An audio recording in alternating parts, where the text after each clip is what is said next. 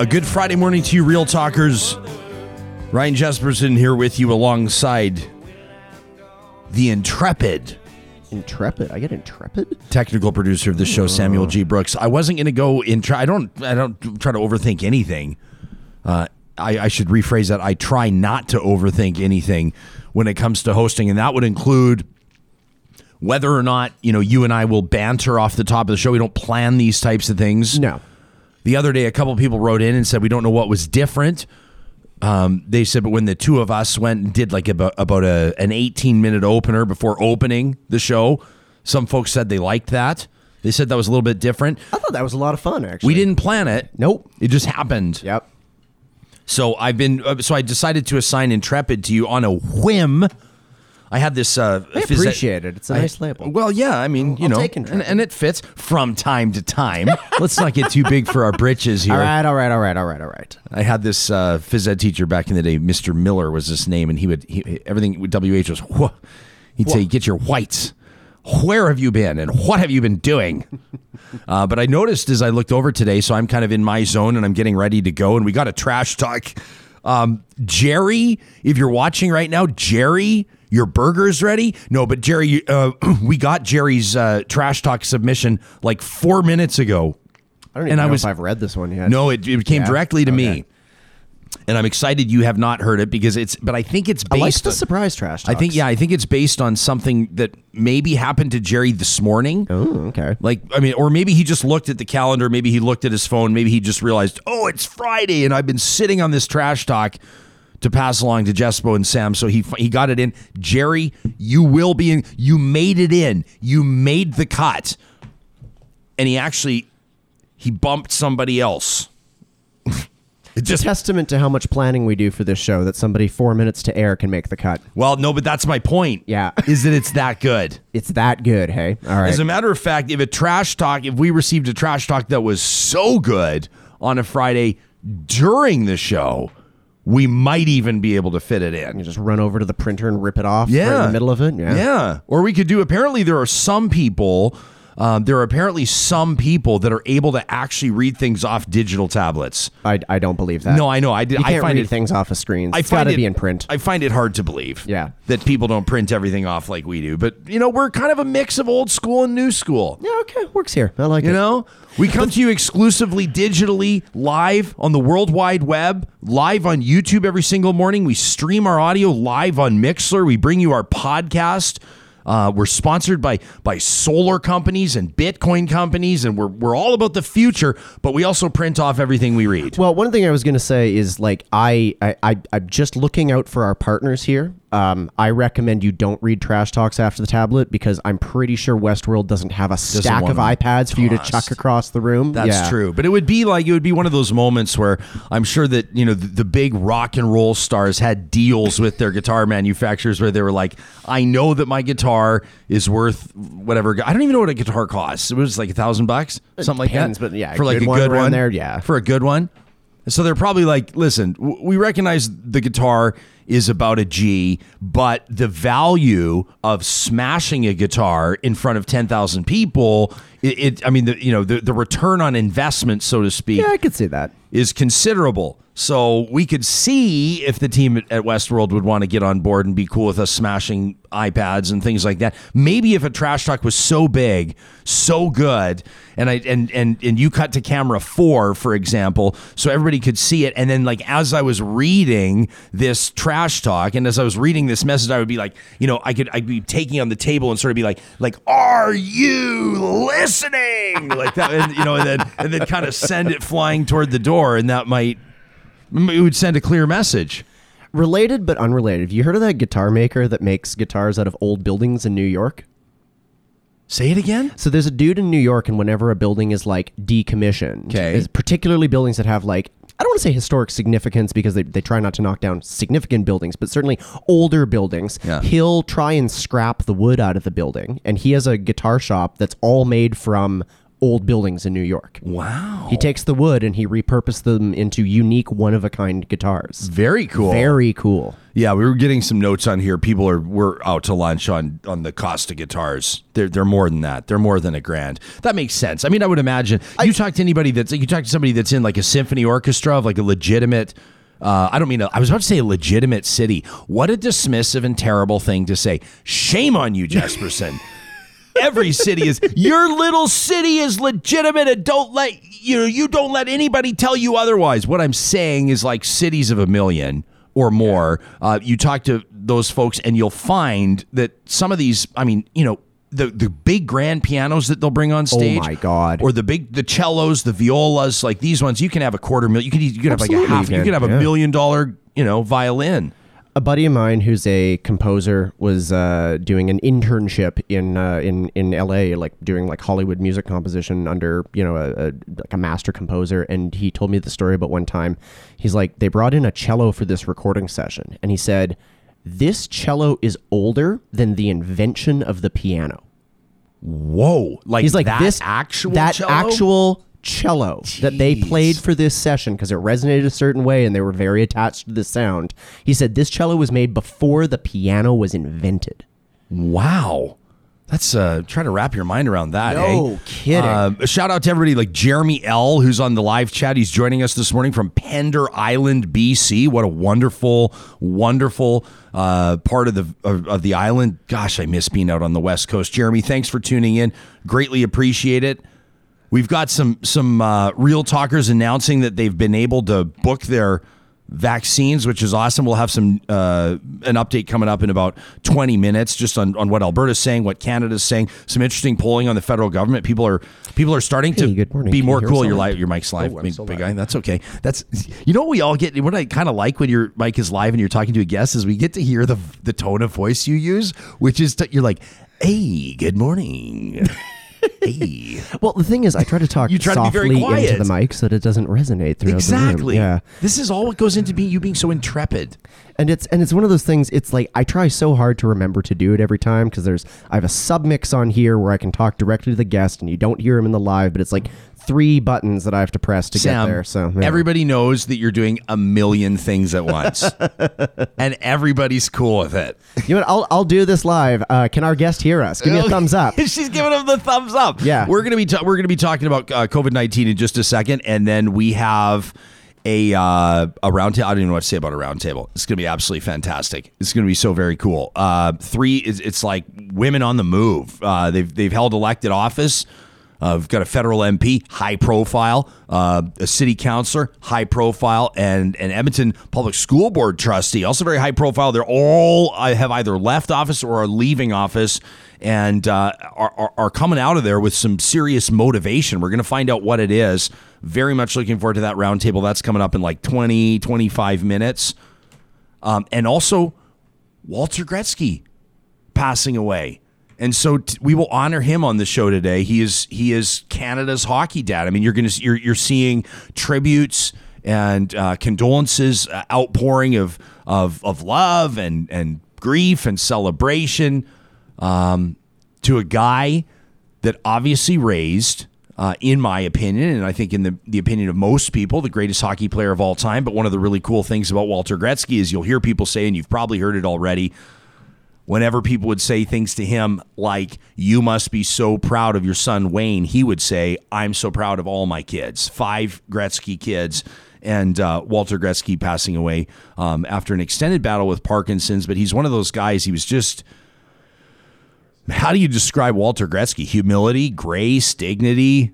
Um, I, I think that's probably it. You, you you always, I mean, every every time you'd see Walter Gretzky, you'd kind of feel a bit of a connection to him, wouldn't you? So it's uh, a huge loss for for the hockey community and and for Canadians and for hockey fans around the world. For hockey parents, I think you can relate. Um, you know, whether you're hey a swimming parent, a figure skating parent, a parent that takes your kid to piano lessons, you get it and you understand um, what goes into being the parent of somebody who's who's aiming to achieve something great, or the parent of somebody that's willing to drop everything and invest in their child. And so many people, for obvious reasons, look to the Gretzky family as kind of a model, as kind of a model to see how to do it. And you'd always think, I mean, obviously, when when your son has more assists than anybody else has points, and um, you know, is is uh, you know, th- you know, has his league, you know, a league wide retirement, his number retired league wide. I mean, that's just unprecedented. Obviously, at a different level, but everybody started somewhere. So, what were those uh, pieces that the Gretzky's put into place? I know that was oftentimes what people were interested in hearing. Anytime Walter Gretzky would do an interview, I just think of his every think of how excited he would. You, you're probably hearing his voice in your mind as I'm hearing it in mine. Uh, when I'm talking about him, he'd just be so excited and so graceful. And our thoughts and condolences and much love to the Gretzky family. This show is presented, as you know, each and every morning by our title sponsor at Bitcoin Well. And here's the thing Adam O'Brien, the founder and CEO, is doing something a little bit different this weekend, and he wants you to participate. That's right, he's doing a Bitcoin Q&A tomorrow. That's Saturday. And he'd love if you'd come check it out. He says, I want as many questions as possible, especially the tough questions. So if you got some tough questions about Bit, you think you found something, you've been reading something, you watched a video, and you're like, there's no way he's going to be able to find an adequate answer to this one. He wants to hear it. He wants you to put it to him. He's going to take questions on Bitcoin and other cryptocurrencies. He'll touch on these NFTs, which we talked about earlier this week. Remember that the 10 second video that sold for six and a half million bucks. You can ask your questions on Twitter. Use the hashtag Ask Adam O'Brien. You can follow him at Adam O'Brien underscore. His live stream gets going at 4 p.m. Mountain, 6 p.m. Eastern, March 6th. That's Saturday on the Adam O'Brien YouTube channel. Real Talk starts right now. Here's Ryan Jespersen.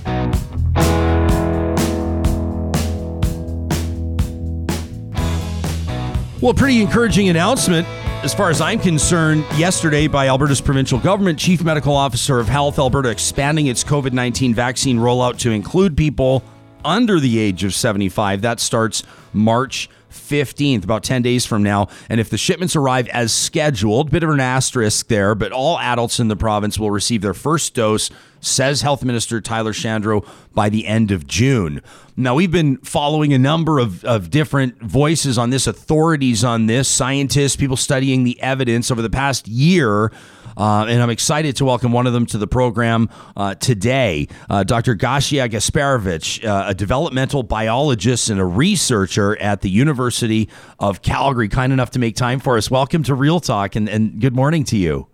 Good morning. Thank you very much for inviting me today. Well, you have you have taken just a fascinating approach uh, to this, and I've been following you for a good number of months, and so it's a real pleasure to connect. We're going to get into some of the graphs that you've been putting out and some of the data that you've been helping us civilians make sense of for a good number of months. That in just a moment, and I recommend that people follow you on Twitter because that's a great source of this information. Uh, but yesterday, an announcement that that most Albertans, the government believes, should be vaccinated essentially before the summer. Um, a few factors dependent on that. Um, we take a look at where the trends are going, and that's a big part of what you've been studying. So, why don't we get your lay of the land first? How would you evaluate how Alberta's doing up to the minute right now? So, um, our cases stopped declining. That's that's one thing of the old variant, and the new variant seems to be growing. Uh, maybe doubling every 12 days, but it's difficult to say because it's not dated, but the like how the data are released, they are not dated, but they by the swab test, but whenever they are released. But from the graph, at least how they are released, it looked like 12 days. And also from, if you would assume that they are faster, that that the variant is 44% more transmissible, which is uh, what was observed in other jurisdictions, then then it would double 12 days now. Um, These new variants are obviously, I would say, uh, well, maybe not the story to follow, but one of the most important stories to follow. Would you agree? Yes, yes, definitely, because they are game changers. If they, I think they are out of control. Just on, they are in low numbers now but once they become dominant, they really uh, the overall cases double really fast, and that's what happened in UK, and that's what can be observed now in in Austria as well. So we have not only models, we have real life experiments with those variants. And in Austria, the old variants are sort of flat, like they don't decline, they don't grow, but the new variant goes up now. You- overall cases are Have, have you been? Uh, you're obviously paying attention to to jurisdictions around the world. Um, is there a a province or a state or or a country or a region that's uh, approaching um, the challenge of these new variants in an inspe- in an especially intuitive fashion? Is somebody getting it right in your estimation? It looks that Denmark is doing okay because they, as soon as they had the new variants coming, they knew they, they sequence almost everything, and or fifty percent or seventy something, but c- quite quite a lot of cases, and they monitor the variants uh, from the start, uh, and they've seen that they are doubling very quickly. They they have lockdown now, and all the cases are going down. Variant not as fast as the regular regular old variants, but they have it sort of under control. But with a with a lockdown with strong measures. We're uh, seeing right now Dr. Supriya Sharma from uh, the chief medical advisor with Health Canada is talking to reporters. Health Canada has just approved the Johnson and Johnson vaccine, which will be another tool in the toolbox. How significant is that, uh, Doctor? Uh, there's there's been some, I, think, question, and, and as as laypersons, people have been uh, paying attention to try to determine which vaccine they want to try to get and which one they think is going to be more effective. And I mean, these are typically decisions that people aren't used to having to make. Health officials have done everything they can to assure people that you should get whatever vaccine you can for for most uh, for the most part. Um, how would you evaluate uh, vaccine, you know, procurement and distribution in Canada right now? I think it's it's it's done okay. Like we are not. Um, maybe we are not the leader in the world in the amount of vaccines we are distributing, but we're definitely not the worst ones. So it's going as it's going, and um, and I'm really happy to hear that by end by end of June we will be able to vaccinate everybody eligible for vaccinations. I, I think that's that's like a year ago I wouldn't think that it will be that fast. So, so that's really amazing. Yeah, this is uh, the, the the Johnson and Johnson vaccine for people that are that are listening to the podcast or watching this live. It differs from others approved, the other vaccines that are approved so far, in that it uh, delivers a high level of protection from developing COVID nineteen symptoms with a single dose, as opposed to the two different doses, which we've been hearing about through the course of this week. Uh, government's trying to determine the best way to roll that out. Uh, do you extend the time between the two doses uh, to get as many people with their first shot, or do you stick to the you know stick to the course and, and get people their second dose as soon as possible? Do you have an opinion on that, doctor? Actually, I don't. I would need to. I would need to read more about it. But on the one hand, like from mathematical point of view, the earlier, the more people are vac- So if if the vaccine would be like sixty, if the first dose would give us like sixty percent or seventy percent um, effectiveness against transmission, so the more people are vaccinated with this first dose, the better. The, the faster we can reduce the uh, reduce the numbers. So if that's the goal, then then I think it's it, it's good. You've been, um. Yeah, sorry. But I didn't do the exact math on it yet. So Yeah, no, that and that's completely fine. My, my apologies for interrupting you there. Uh, you you've uh, teed up three reopening scenarios, and you've put these graphs on your Twitter so people can look at them themselves if they're listening to the podcast. Uh, they can check these out on your Twitter profile. Um, you know, as we speak or as they're hearing this. Um, let's take a look at this. So, th- so this is this is your modeling uh, phase one reopening currently. Um, these numbers sort of go from you know the end of November, the beginning of December of 2020 into where you're forecasting into May, and there's and there's a big spike up. Now you've been a huge advocate of COVID zero, and this is I think what most people have come to know you of, people that have been following you. So can you help us understand that graph? We'll put that back up on the screen and take us through it. So if we will continue on the R value uh, and doubling rate that we have a couple of days ago, now it's smaller, so maybe it would be a little bit less steep, this curve. But once you reopen, then cases uh, start to grow, and if they grow at this speed, then then then we will have thousand cases, daily cases around April, um, end of April or May, and that's a little bit similar to what we've seen in summer. Uh, it was less steep then, but in summer, as soon as we reopened, the cases started to grow and they've been doubling every 60 days. So it was a slow grow, but it was a grow growth. Yeah, let's take a look at the next one. Um, and, and, and I need to ask you sort of about the bigger picture here, but I think it's important to take a look at these numbers. This is dramatic. Uh, this one here, phase one reopening, current plus a variant, and this this is just an exponential rise. Um, this is the type of thing that's going to get people concerned. Can you talk us through this one? Yes. So, if the variant will take over, uh, if it will get out of control, out of control, and assuming that it's 44% more transmissible, so R value will be 44% higher than for the um, for the classic variant, then it's it's how it could look like. It's pretty bad case scenario. It might happen a little bit later. It can be a little less steep the curve, but but if variant takes over, we will definitely have have a surge. Okay, and then let's take a look at the third one. I look at wanted to look at all three. This is what you're obviously advocating for. Uh, this is the one where the you know I mean to describe it to people that are listening right now. You know, you take a look back from the end of November to now, and it's basically just a steady drop down. It looks like a looks like a mountain. It looks like a you're, you're coming down a ski hill here, and eventually you wind up at the lodge, which is COVID zero. Uh, you paint that picture by essentially April. What would it take for this modeling to reflect reality? What would we have to do as a society? So we would have to mimic what what Australia did, what New Zealand did, what Atlantic Canada did, uh, to basically control the travel, have the everybody who is coming from outside the province or from abroad to be quarantined, and it, it should be supervised quarantine and and mandatory, so we don't have leaks out of it. Uh, also, a lot of testing there. So basically to avoid any new implement implementing importing any new cases.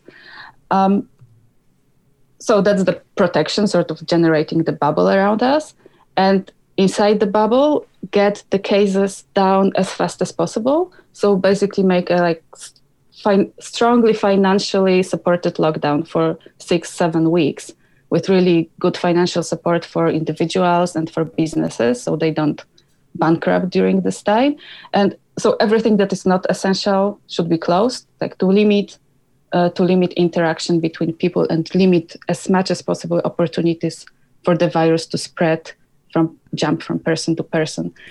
Doctor, how much does does you know what do, I want to call it like lock? I mean, I I don't necessarily think we're in a lockdown. It depends on who you talk to. It depends on how they've been impacted. People have different feelings on it or, or different impressions or definitions.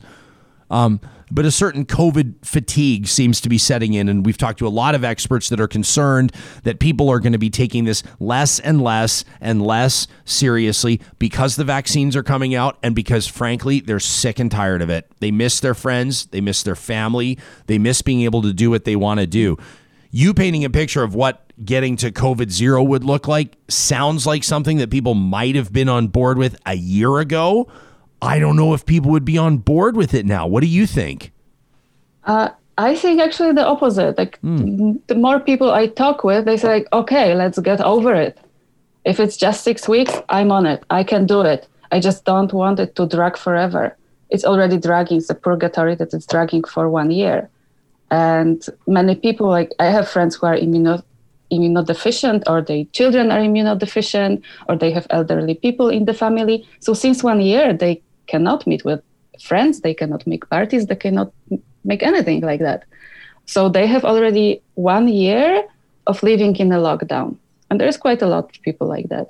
So for in this, actually, I think that the take for COVID zero might be better now than a year ago because a year ago, two weeks of lockdown seemed like, oh my God, I cannot stand it. But now, after a year of dragging this demi lockdown and yo-yo of restrictions, less restrictions, more restrictions. Uh, I think that six weeks and then have relative normalcy back is something quite appealing to people. Yeah, I mean. I just I hope you're right, uh, Sam. Can you put my screen up so we can take a look at this? These are these are the Alberta COVID numbers right now. 245 in hospital, Like Sam, you and I were saying, we remember when when the hospitalization or when that was the ICU number. Yeah. ICU numbers were higher. Doctor, you'll remember the same. 47 in ICU now, which is, I mean, except for the 47 people that are in there and their families, that's that's actually pretty good. Um, 4,600 active cases. I remember that when that was way higher. Now I know that you're modeling. I mean, the whole point of you being here and these these wake up calls you're trying to give us, um, which have been excellent and informative. Obviously, the point here is that these could go way back up, and all of a sudden we could be back at you know a thousand in hospital and 400 in ice and that type of a thing right so there's there's kind of these two dueling narratives aren't there there's the one of these new variants and the threat that they're going to spread and then the other is the vaccinations Okay, so first of all, the, the case, uh, the indicators, they are lagging indicators. So hospitalizations peak to peak, like peak in cases to peak in hospitalizations, Okay. it lags four weeks. So what we see now in hospitalizations is decreasing because it, the cases were decreasing four weeks ago. right So now they are increasing slightly. Uh, so in some time, four weeks from now, hospitalizations will start decreasing. and you're saying that that's that's inevitable basically you're saying is a rise in hospitalizations is inevitable if cases are rising and we are not fully vaccinated or not many people are vaccinated yet, then hospitalizations and deaths will increase. And at, okay, the uh, elder maybe deaths not because the eldest population uh, is vaccinated the fastest and the most deaths occur in eldest population. But to really decrease, so now we have like four percent of population vaccinated. If the vaccine, we don't know how efficient the vaccine is against transmission. So let's assume it's 60% just to be kind of in the middle. Uh, then it will reduce R value by 2.2%, wh- which is not a big reduction in, in, in R value. But if we will have more people vaccinated, and then of course this reduction will be bigger. And today morning I did the math for if we would by end of June, uh, if we could vaccinate everybody who is eligible, that's 78% of the whole population. So 22% are people under 18. right If vaccine is 60% efficient, uh, then it will reduce R value by 50%.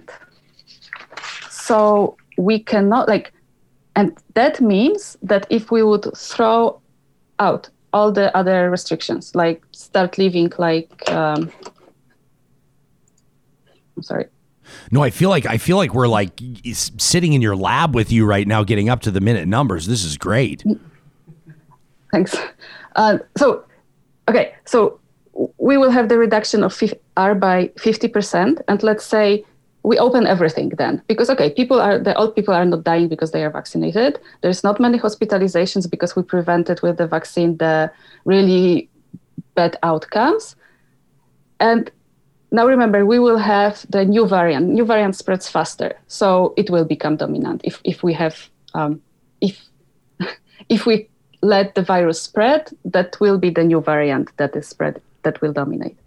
And if it's 50% more transmissible than the old one, then the, its R0 uh, will be probably 4.5. 4.5 Yeah, so the R0, the, uh, the, the number that people agree on, sort of, is three for the old variant. And it, it's range. can you can you put that can you put that in terms that somebody that was was poor at science even at a grade 4 or 5 level i'm talking about me um, could understand so R value says and R zero basically says in normal situation, like without any restrictions, uh, how many people, if one person is infected, how many susceptible people this person will infect on average. mm-hmm. So I mean, if it's three, then I infect. If I'm infected, I will infect three people, and then each of these three pe- person will infect three other person, and so on. Um, it's like rabbits having babies when you see it yeah, yeah, exactly, and it's exponential. yeah I, once I calculated how many rabbits you would have in one month if they would oh my gosh too many. a lot. Like yeah, you'd have a, you'd have you'd have a lot of rabbits and you'd have a lot of coyotes, and all of a sudden our metaphor is going to get very complicated.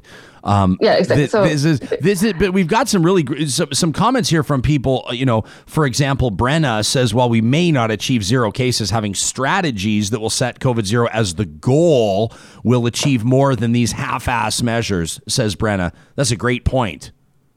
Yeah.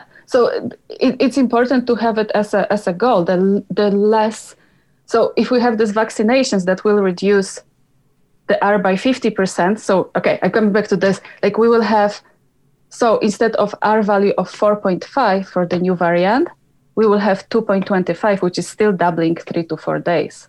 Right. Uh, but imagine that at this point we will have restrictions like we just had, which is which will bring R value to around one. Reducing it by 50% means we are at 0.5. So one person, like 10 people, will transmit to five people. Yeah. Huge deal. Huge difference. It's huge deal. It's it's even faster than what I did on the mm, on this last model that I showed, like with the. So we could eliminate local transmissions really quickly then. yeah. But but my point is that we cannot rely only on vaccines to do this job. They they won't. It's mathematically it's not it's not possible. I just I don't. added to I- I'm not. I, I don't want to be uh, pessimistic at all. I mean, you. The reason you're here is because you're the scientist. You're the developmental biologist. You're the researcher. You're crunching the numbers. I'm not disagreeing with you at all. I'm just taking a look at our society, and there are some people in our live chat that are 100% with you. People are saying, "Don't you remember we were supposed to have the circuit breaker and we didn't do it, and we missed Christmas?" And and Emma right now is saying, you know, for a provincial government that wants to name rodeo as our official sport, you'd think they'd do more to try to save the greatest outdoor show on earth, the Calgary Stampede in July. I mean, there's there are some people that'll buy in that, that will shut down, uh, that'll take the suggestion, that'll lock down, that, you know, that'll do everything to interrupt this. But I just look all around me, and again, it, it is complicated. Um, depending on who you talk to and depending how you define struggles and health, and people want to talk about the economy, obviously, and all these types of things. And some restaurants want to stay closed and they're protecting their staff, and some restaurants are, want to be wide open, and some people, you know what I'm saying? I mean, I just, based on anecdotally, when I look around, what I see people talking about, where I see government policy, and it's not easy to govern these days. I'm not saying that it is. Mm-hmm. I just don't see us moving at all in the direction of locking down again. Do you? I mean, that's it's it's almost like nobody really in in a position of elected authority is talking about that. yes, but then if the variant will dominate, we will lock lock Yeah. down anyway. We will be forced to do it, and we will have six lo- weeks of lockdown without be- a benefit of going of eliminating the virus and having normalcy back. We're, you're you're not wrong. So- we're gonna look back. We're gonna look. We're gonna look back So- at this interview it on March like- fifth Proactive versus reactive uh, attitude, like with everything in health. yeah, with everything in healthcare.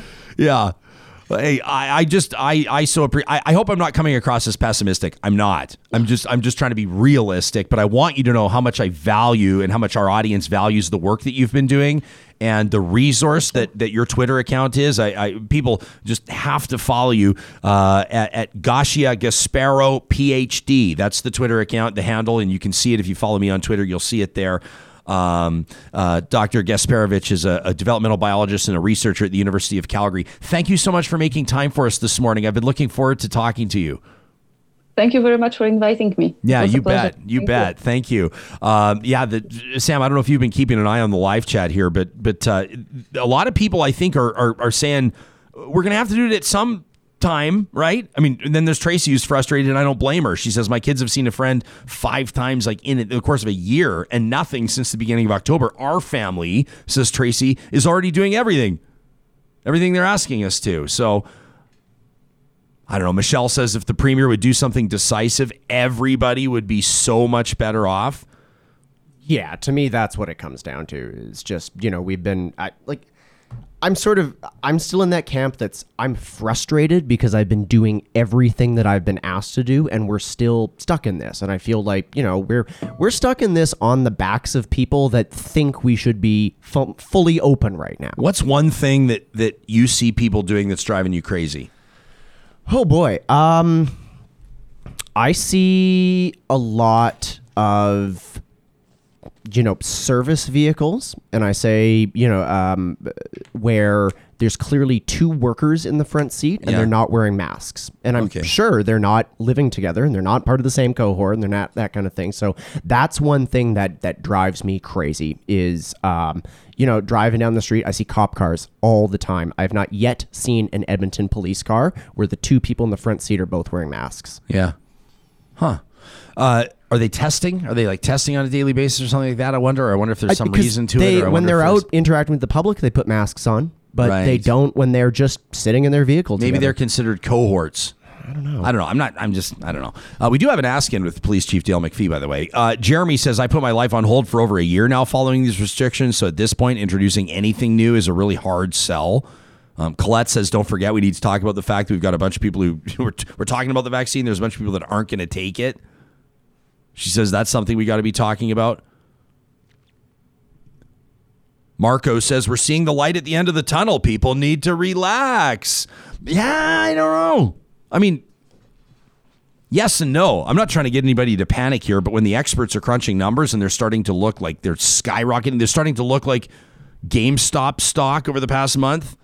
Um, what we're trying to do is make it look like the GameStop stock is going to look like in six months from now when it just drops right down to the floor, when it drops down to zero.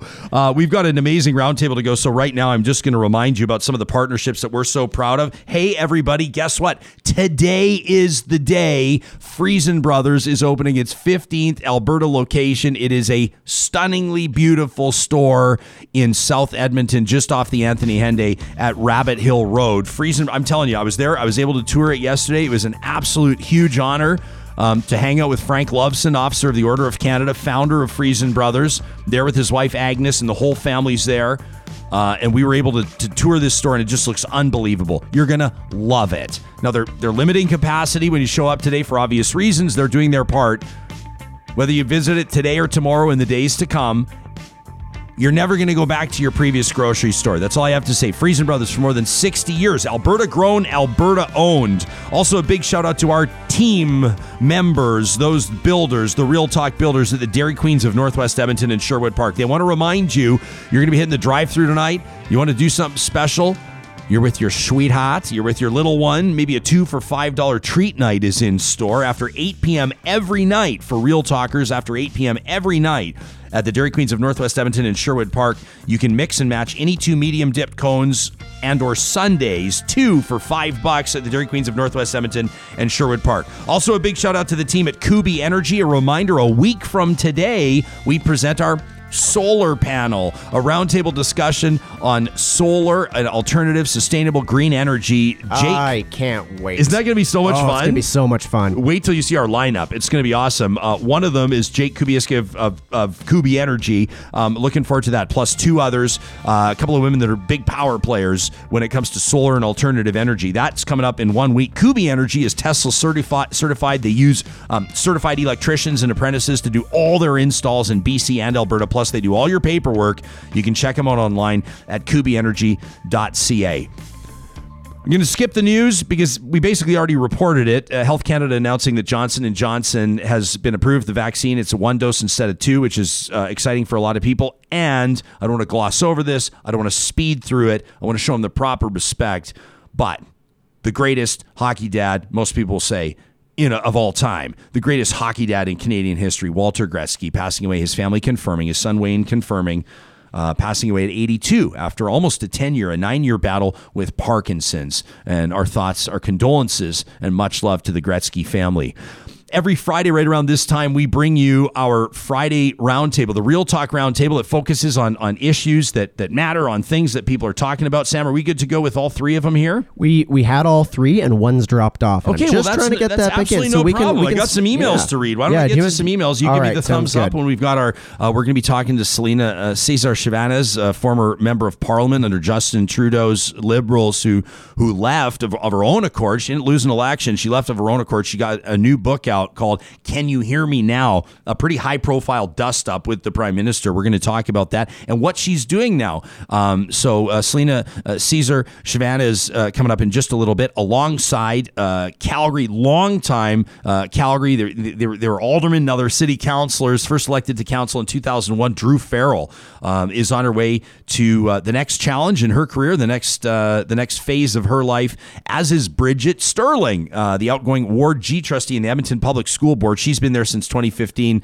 Uh, she's been earning a PhD alongside doing both things, double duty. She's decided to take off as well, and we're and we're going to find out why uh, all three of these women said, "Yeah, thanks, no thanks" to seeking re-election. I think it's going to be a great conversation. Wanted to get to an email. You can email us anytime to talk at ryanjespersen.com. Uh, this from Susan yesterday, who heard us talking to Chief Allan Adam um, from the Athabasca Chipewyan First Nation.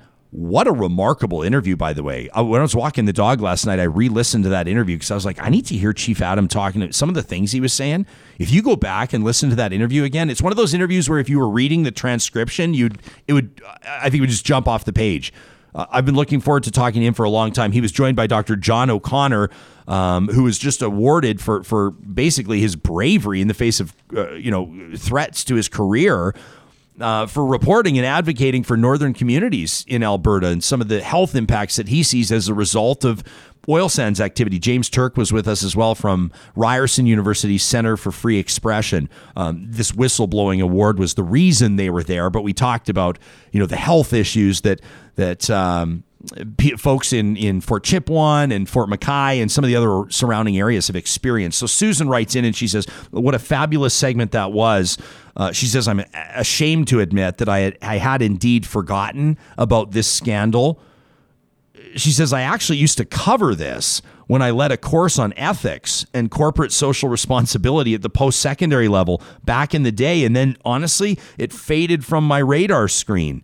Susan says, I'm so grateful that Real Talk was covering the story. I'm so glad that Dr. O'Connor is being recognized for his bravery. Uh, Chief Adam, there he is, just continuing his great work. And James Turk, a shout out to him for initiating the Whistleblower Award. Susan says, I am re energized to continue to make noise on this one. That from Susan. Uh, really appreciate that. We also got a message from Peter. Uh, we've been talking about the Alberta budget quite a bit. And if you haven't yet answered our Real Talk question of the week, presented by Y Station, they're uh, the official research and strategy sponsor, our partner here at Real Talk. You go to ryanjespersen.com, right at the top right hand part of the page, uh, you'll see there your chance, the link to take the question of the week. It takes like three minutes and it allows us to get a sense of where our audience is at, where Canadians are at. We get about a thousand people every week answering the questions, and it's a great resource. Plus, our Patreon supporters, you can also find information on our website there. Our Patreon supporters every Sunday night get an exclusive. It's called the Top Line Report. It's typically, you know, 10 to 15 pages of curated analysis of these numbers. It's a remarkable resource. I think it's very cool that the team at Y Station makes that available to our Patreon supporters who we value so very much. So Peter picks up on the conversations we've been having about budgets and bottom lines and revenues and expenditures and taxes. And Peter's email, the subject line reads, aha moment. So it caught our attention. He says, Ryan is a teacher. One of the most satisfying experiences is seeing that aha moment when something clicks for a student. He says, I'll often burst into a colleague's classroom and brag up how, you know, little Sally finally figured out how to factor a quadratic function. There's no way I could. I don't even know what that means, Peter. It's not that hard. Don't worry, I'll teach you. Factoring quadratic functions? Yeah. When would I need to do that? Is that when I'm buying groceries or buying gas or do I need It's, it's when you're trying to figure out, you know, a, an equation that has a significant area under the curve, and, and Okay, well, so I yeah. don't. Yeah. So so all I do is I get Dr. Gosia Gasperowicz to come on the show and explain Yeah, it to okay, us. And yeah, that's see that's that's what a kid like me does. The kid at the back of the class that doesn't understand anything. You know. I have a degree in this stuff. Yeah, you're an engineer. Yeah. I hope people remember that. This this all, this is when I learned the, the. By the way, are our guests ready? You're still Still- working still on it? two out of okay, three. I'm- I'm texting okay. the other one, so we're working on it. Okay, good. Well, I appreciate your efforts behind the scenes. Um, I was going to say, like as a kid, as the class clown, um, you realize that that's your first experience in networking. Um, I'm not talking about cheating on tests. That's not what I'm talking about. but I am talking about finding people that will help you and that maybe like took notes when you maybe d- I was one of the I was a lousy st- I was I, I I'll be honest I was not the type of student that I think that teachers would have loved to have in their class at the high school level. I wasn't a jerk, but I didn't pay very close attention. I thought I was pretty funny, and oftentimes I was rude enough to actually sleep in the back. I was a real I was a bit of a jerk that way um, because I was working so hard at my second job. But uh, seriously, you learn how to network.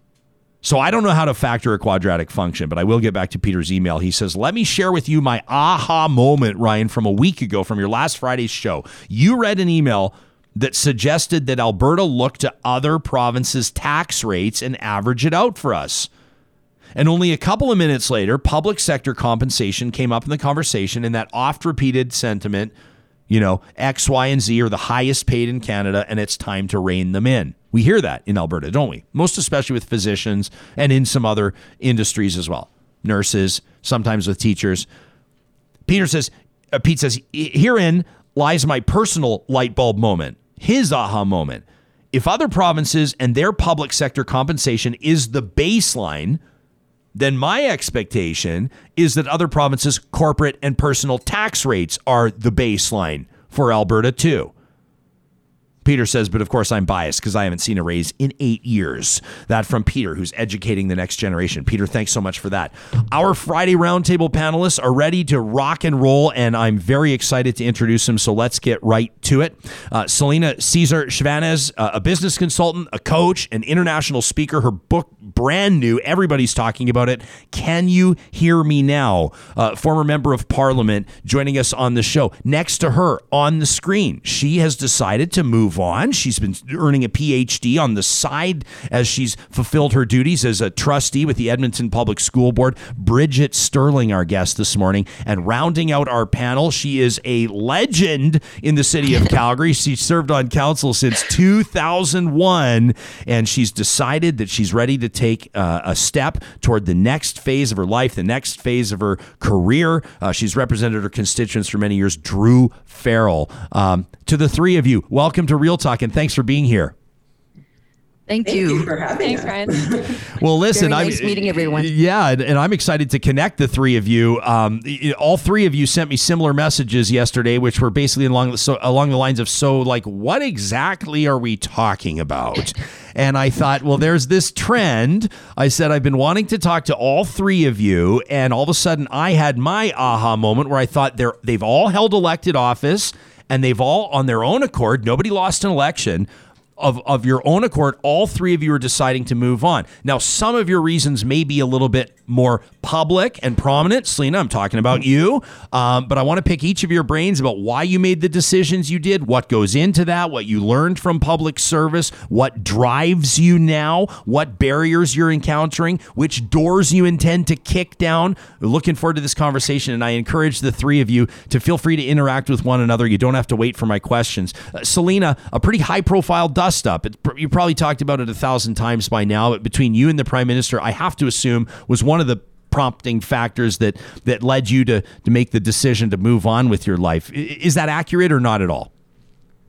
No, um, there were a number of factors over the the four years that I was in politics that prompted that. The uh, phone call with the prime minister, I think, was it was after I had made the decision, and probably one of the reasons why the, there was sort of the, the the cherry on the top of of me leaving. But um, but there was there was a number of things, inter- including the blatant tokenization of my role, um, exclusion from a number of different conversations that were had over the four years, and you know being gaslit and and not having any protection um, from a party, and and not like you know RCMP protection, just you know are you okay kind of kind of stuff. So uh, for me to make that decision to leave, it was leaving a job that I truly loved, but because why would you stay? Why would I stay at in a, in a position where I'm just getting beat up on a regular basis and not having anyone there to say, "Yeah, I see you. I I know that this is happening." It's it's fair to say you were a high profile and popular member of parliament, um, representing your constituents in Whitby, um, parliamentary secretary to the prime minister, parliamentary secretary for international development. You were uh, featured in the April 2018 edition of O of Oprah's magazine, which for, for most people would be like, if you do that in your life, you're good. Um, it, it was an issue entitled "What Would You Stand Up For?" Uh, named Chatelaine's uh, Chatelaine Magazine's Woman of the Year in 2019. I, I mean your your career trajectory uh, was just I mean in your public profile was was just you know skyrocketing. Uh, did you feel like the proposed involvement that that you had been sold on to put your name up on a ballot and to, to seek election and to knock on doors and to serve uh, in this form of public service? Do you feel like it had been misrepresented once the rubber hit the road? What point did you get there? So yeah, so we were told in the 2015 uh, campaign that we were going to be bold, transformative, government done differently. Hashtag diversity is our strength. Hashtag add women change politics.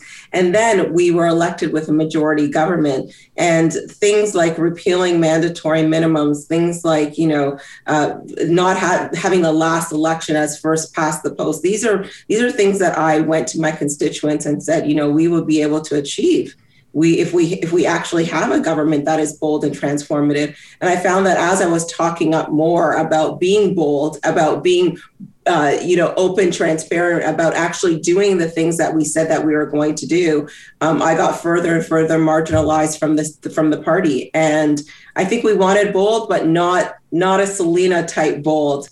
And again, you know, this, this is something that I'm very passionate about. I don't want to repeal mandatory minimums because I plan on going to prison I want mandatory minimums repealed because I know that it disproportionately impacts Black and Indigenous people and it doesn't create equity in a system.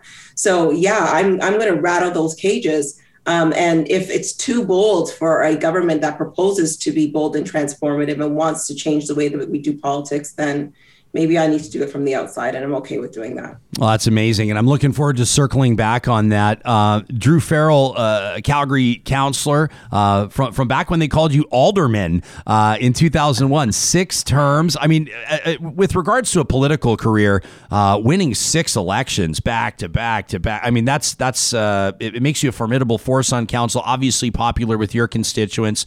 Um, are you leaving because nobody would blame you in leaving? That's a long political career, or was or was there something driving you nuts? No, I um I had made a decision five years ago that this would be my last term, and I've accomplished what I set out to do. The work is never done, and I love the work, but I thought it was time to to take a little bit of a break, sort of a personal sabbatical, and and that's what I've done. Can you, when you hear Celina talking about her experience in government, it, to a certain degree, it's going to be apples and oranges. And when Bridget starts talking about public school, you know, boards as well, that's going to be very different. Federal politics and, and municipal politics, very different. But did some of what she said resonate with you with regards to your experience on council? Oh, there's there's no question. Being a woman on council, and and um, in Alberta, we don't have a lot of women on on uh, either Edmonton or Calgary City Council, it, it's harder. There's no question, but it's it's I wouldn't change it for the world. It's an incredibly rewarding job, and I've accomplished. A, a, lot. I'm very proud of my track record, and I've met so many remarkable people. But I, uh, yeah, it, it is harder for women. I think you have to excel um, in order to to uh, arrive at the same level as as some men and i hope that gets better i know that there's a lot of action around encouraging more women to enter into politics as, as always as, as well as protecting women while they're in politics. I remember, um, you know, being called Druh the Shrew, or, or I don't think that that would happen today with uh, with members of the media. They would be called out for it because people protect each other, and certainly women are amplifying each other's voices, which is very important. Re- journalists were calling you Druh the Shrew. That was uh, our lovely Rick Bell oh, from oh, the Calgary Sun. I figure it was a uh, it was a moniker of, of pride for me if if uh, he was targeting me. But you know that that wouldn't have happened with a man. And generally, you know, the uh, your appearance, what you're wearing, how I, I'm very small. I'm a, a tiny person. so, of course, my size would all, always come into it. I, I think that maybe has hopefully changed since I first got elected. I think things may have gotten better. Social media has made it more more difficult. There's a uh, you know there's an element there that women need more protection from social media um, uh, bullies and trolls and but it, it's um it's a work in progress uh, I'm looking forward to talking about social media and some of that vitriol. I mean, you talk about Druh the Shrew. It kind of, it kind of to me, you know what? It's a, the first person I thought of. I think is obviously uh, former reality TV host Donald Trump. I mean, I just I thought he's the first person I thought of that, that would sort of assign these these nicknames. Um, Celina's nodding. I want to get to her on this, but I, I, need to welcome my good friend Bridget Stirling to the show. Bridget um, has been earning a PhD at the University of Alberta Department of Educational Policy Studies while she's been serving as a trustee with Edmonton's Public School Board. I'm going to be honest with you, Bridget. Um, I was among the people that when you when you announced uh, just a short time ago at bridgetstirling.medium.com that you were leaving, um, and then you also pulled the pin and threw a couple grenades on your way out the door, which I love. Um, it, I, I, I, was among those that was a little bit surprised. I think some people saw you maybe maybe sort of you know um, continuing to make an impact in that capacity. What prompted you to to decide to move on to a different challenge? Yeah, and I, I think I feel some, despite federal politics and, and school boards being quite different in some ways, I feel some real kinship with Celina in some of those experiences. Uh, we've been seeing over the last couple of years in school boards, um, you know, with the election of our current government, real pressure on school boards and what they do. And so, uh, you know, we, when I look to things like I think the second audit of CVE within uh, two years and that sort of punitive um, approach. We've seen a lot of pressure from the minister, uh, both overt and sort of behind the scenes, around uh, pushing school boards to fall into line and uh, a sense that school boards are being expected rather than representing our constituents who were elected to represent uh, to represent the views and interests of a provincial government um, and, and in particular the desires of the minister in the combination of that and some internal practices that have come into being on school boards over the last while and uh, use a, the use of things like codes of conduct and you know practices on whether the the chair speaks for the board um, to make it so that individual school board trustees are are extremely restricted in their ability to speak for their constituents, uh, to represent those constituents. There's prescriptions on speaking to the media.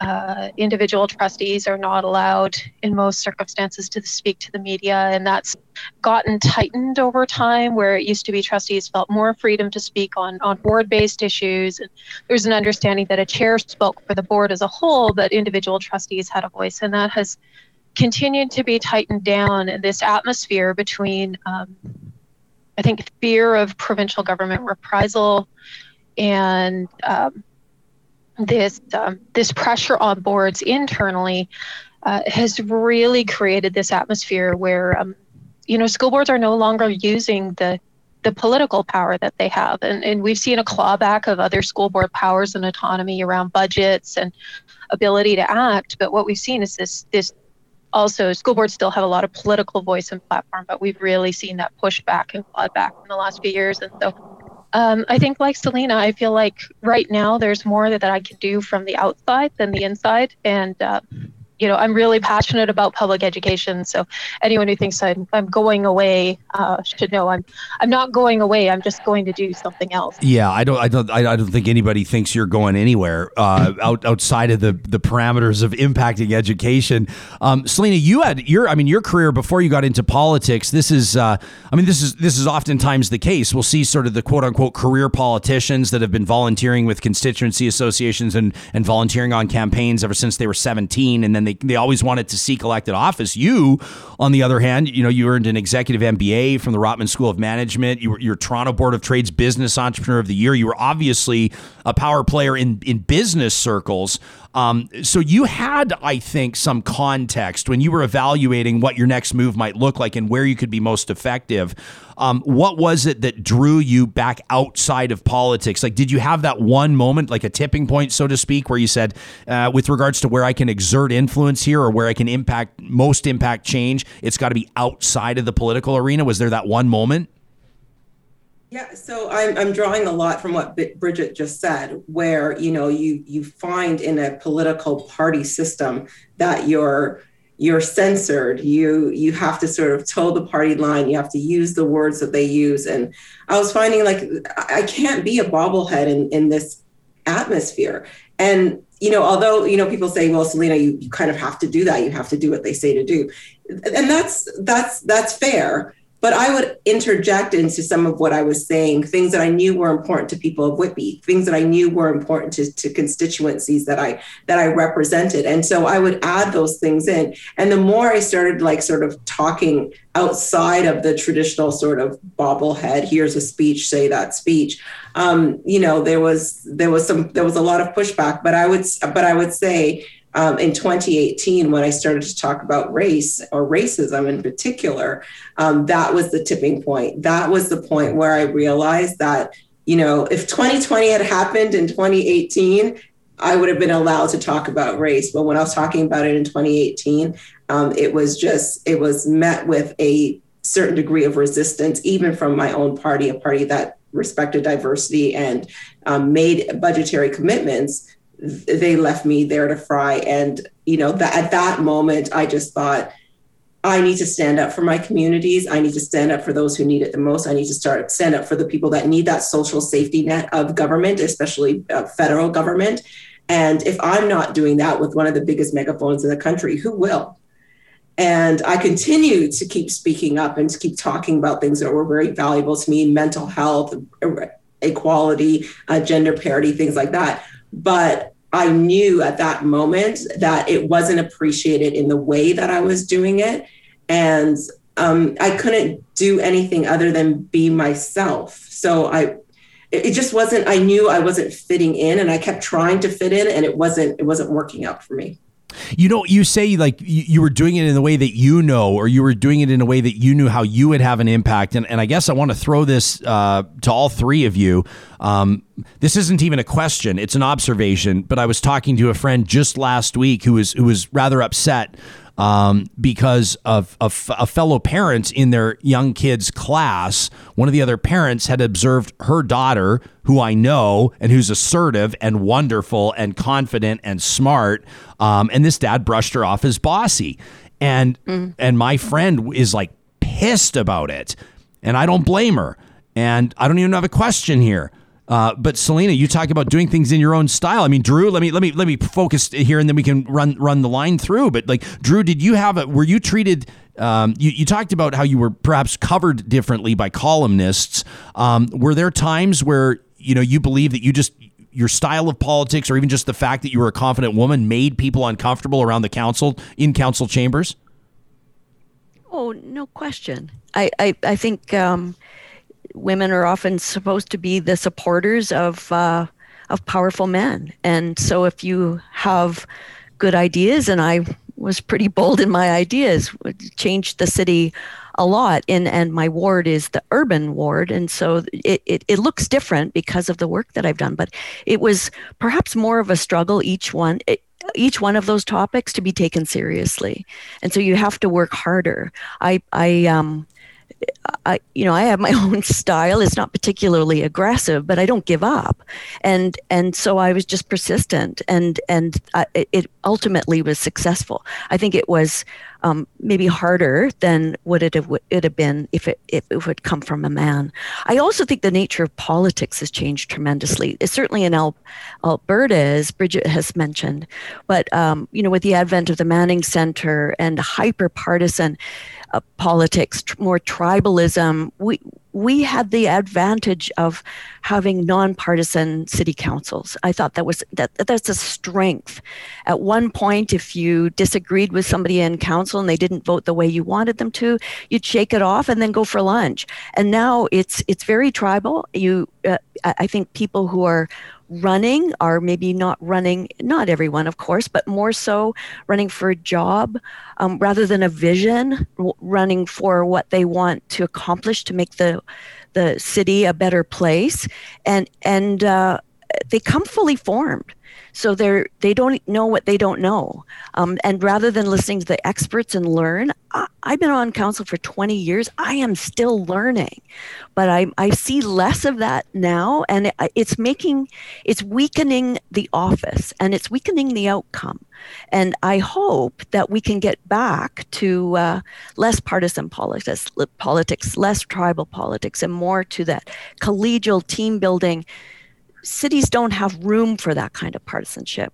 Yeah, I mean, you use. I mean, I've heard more and more people describing politics as tribal these days, and I just, uh, I mean, I just, I don't see how the public is well served in. in I mean, sorry to be Captain Obvious here, but I don't see how anybody is well served in it. And and Celina, we can pick your brain on that. Certainly at the federal level, it's pro- well, no, I would say maybe provincially in Alberta right now, it's probably the most supercharged I've ever seen it. Um, but um, Bridget, I'm reading from BridgetStirling.medium.com your announcement and a call to action. This is how you told people that you weren't seeking reelection as a trustee.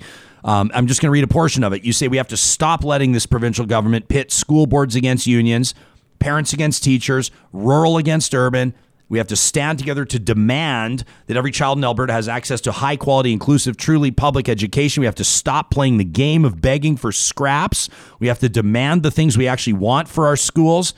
You then say we're going to have to fight hard. We need to disrupt, to demand, to march, and I expect to strike. You say, I will plan to be there on the streets and on the picket lines. It will take more than letters and rallies to win, but we can win. I mean, you are getting people going right now. Have they created a monster? A, little bit. I I've been, you know, I there are there are rules and codes of conduct of decorum that, that govern us when we're on school boards, and I've. Um, you know, I've been thinking about the days till till the election when I, I'll have more freedom of speech and more freedom to act.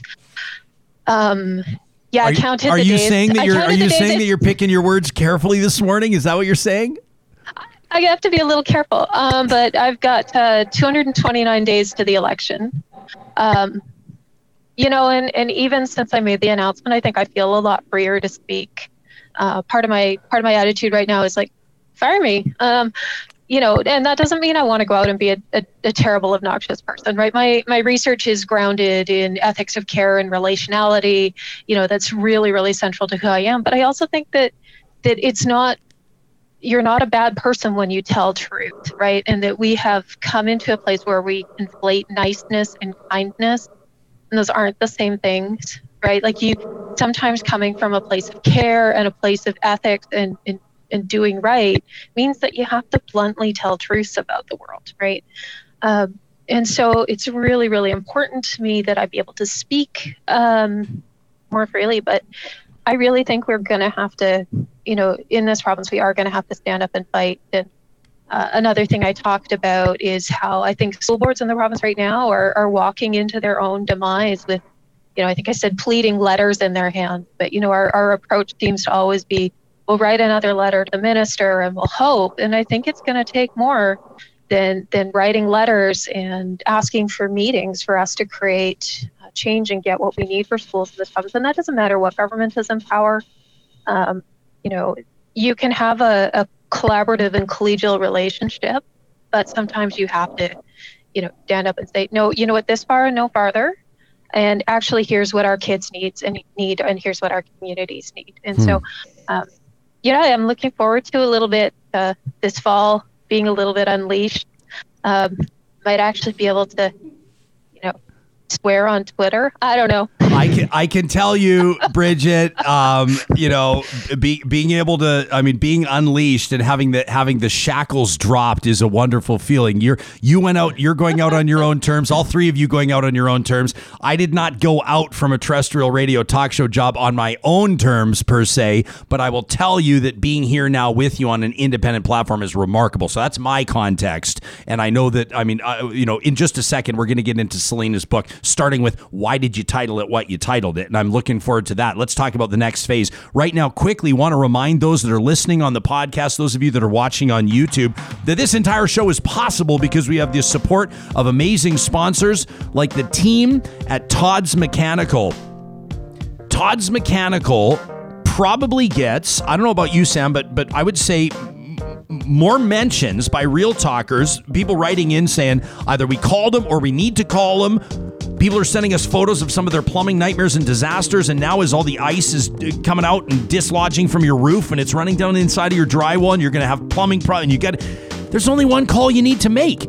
And that's to Todd's Mechanical at 780-499-7598. He keeps Edmonton warm and dry. He's proud of it, taking care of all your plumbing and heating needs, including furnace repairs and tune-ups for the best plumber in Edmonton. Call Todd's Mechanical at 780-499-7598. Want to give a big shout out to the team at McBain Camera. We're so excited to have them on board. They're Alberta's best destination for photographers and content creators and they want you to tell your story beautifully with the Nikon Z50 camera. Stunning 4K Ultra HD with 1080p slow motion time lapse mode and a ton more, including the flip down LCD screen to activate self portrait mode if you're a you're vlogging or you're taking selfies. They've also got Nikon's webcam utility and live stream for Zoom, Twitch, YouTube, and more. If you want to look like you've got a pro operation with your new podcast, your new show, Call McBain Camera.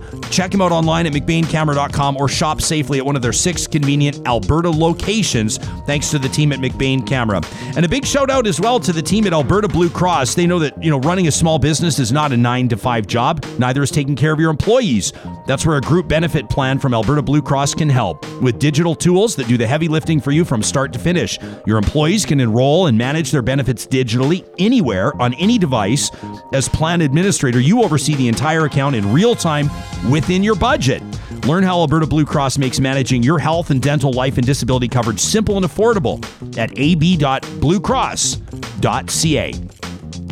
Bridget Stirling, Druh Farrell, and Celina Caesar Chavannes are guests on this edition of the Friday Real Talk Roundtable. They are all uh, either current or former holders of public office, elected office. All three of them have made decisions on their own terms to take their life in a new direction. Celina, everybody's talking about your book. Congratulations, titled Can You Hear Me Now? For those that aren't 100% familiar, why did you call it what you called it, and when did you know you had to write a book?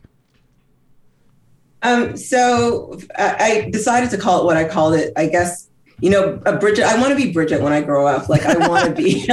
I totally, as as as you know, sort of out there as I think I am. Like drop pulling that pin and dropping that grenade. Totally totally awesome. Um, but you know, I, I, called it what I called it because I've been talking. I, I talked for four years, especially what, from a political perspective. I talked for four years. I said, you know, people say to me, "Why did you go public with some of this stuff?" Well, I was doing it internally. I was saying things internally. I was, you know, advocating for things internally. I was, you know, beating my head in, against the wall internally and not being heard.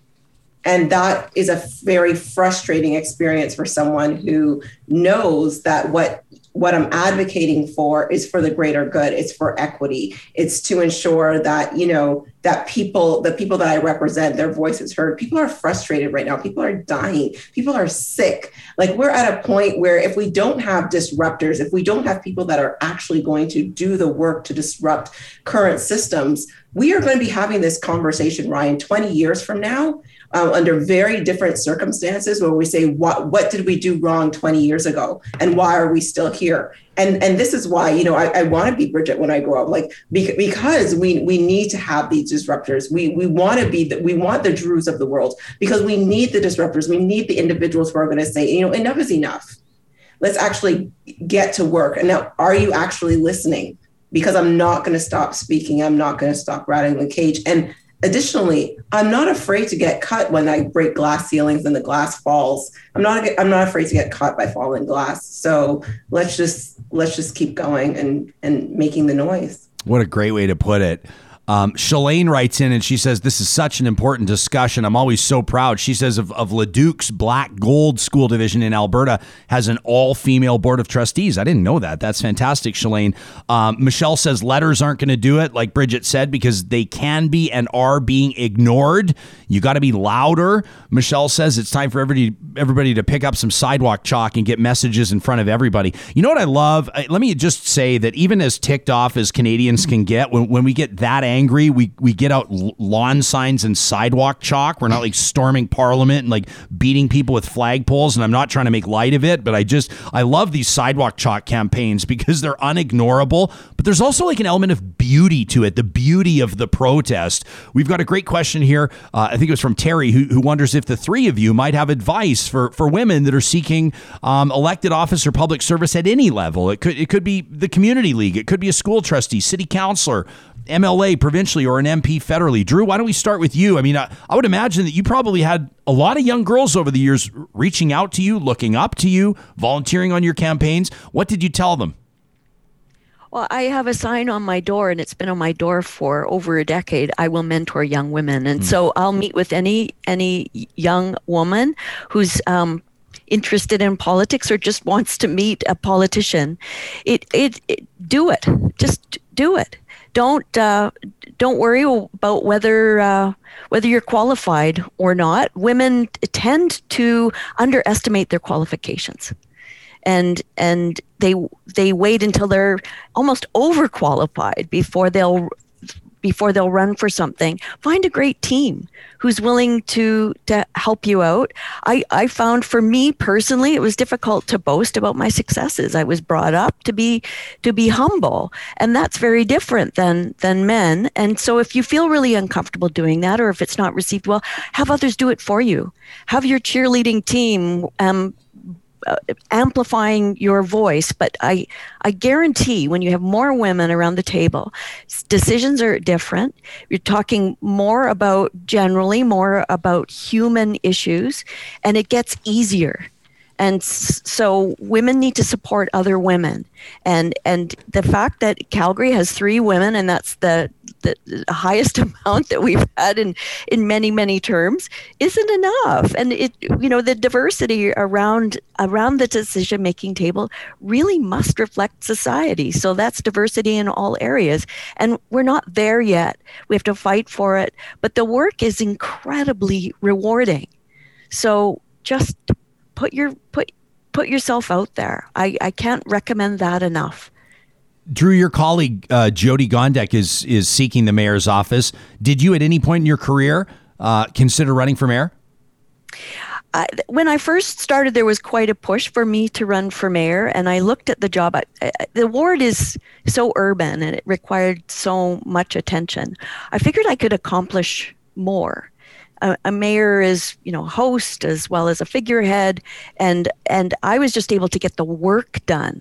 And so no uh, it may have contemplated it for a, a moment in time but that was very early on in my career Bridget, what would you tell? Uh, I, am saying young girls, but I mean it doesn't have to be that. I mean that's how the question was framed by an audience member. But I mean it could be it could be a girl that's seven years old that's fascinated in in the mechanics of government, or it could be you know somebody that's 45 or 55 that's like I want to I want to do something. I want to make an impact. Like I, I'm ready to knock down doors and absolutely make some noise. What would be your advice to somebody, that, an engaged citizen that wants to figure out how to channel their their skills and abilities and convictions?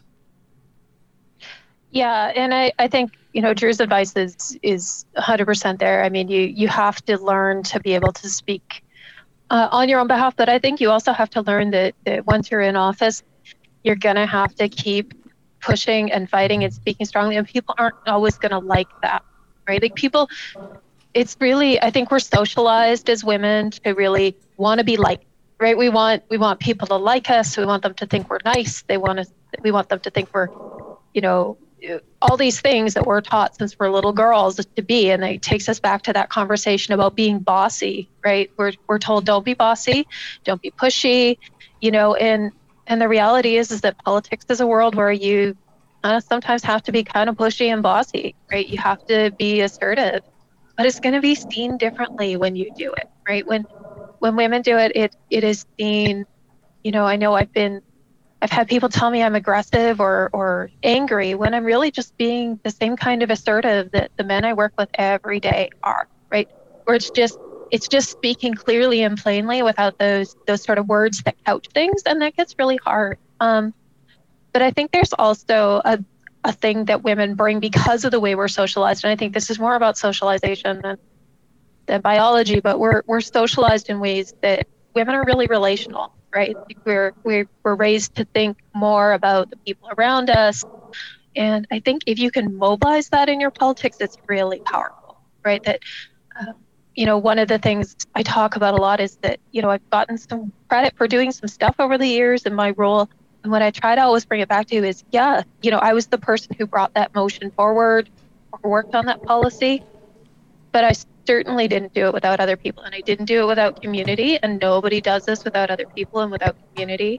And so, if you are going to run, and then once you're in office, it is so important to have those connections in that community because that's what's going to allow you to get things done and it's what's going to help you survive this too because it's hard like it's a really hard world to be in and you take a lot of flack but you've got to you know you've got to have that group of people around you who can get you through it it's always great to see Hope Springs watching our broadcast live on YouTube. Uh, Hope says, Boy, is Celine ever wonderfully bold.